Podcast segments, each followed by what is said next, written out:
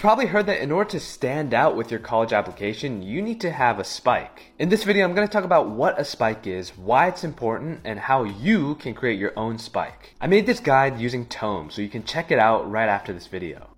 To start off with what a spike is, a spike is essentially a focus point in your application. So instead of doing math club, music, dance, art, medical research, and working at NASA, you want to pick one focus. So for example, if you're interested in medicine, you want to do research in a medical lab, you want to volunteer at a hospital, and also shadow a doctor at a clinic. This way you're a lot more memorable with your college application. Now remember, you don't have to force something that you're passionate about. So if you're not actually passionate about medicine, then it's probably not the best idea to go through with it you can do something a little bit more non-traditional, like art. It could still be a great spike. Now that previous video is a direct integration of me talking over the Tome. So it's almost like we're on FaceTime where I give you my best exclusive tips on how to create your spike. You can check out my Tome for full details regarding the implementation and importance of having a spike in your college application. Look for how to develop a spike in the link in my bio and be sure to consider using Tome to build your next presentation.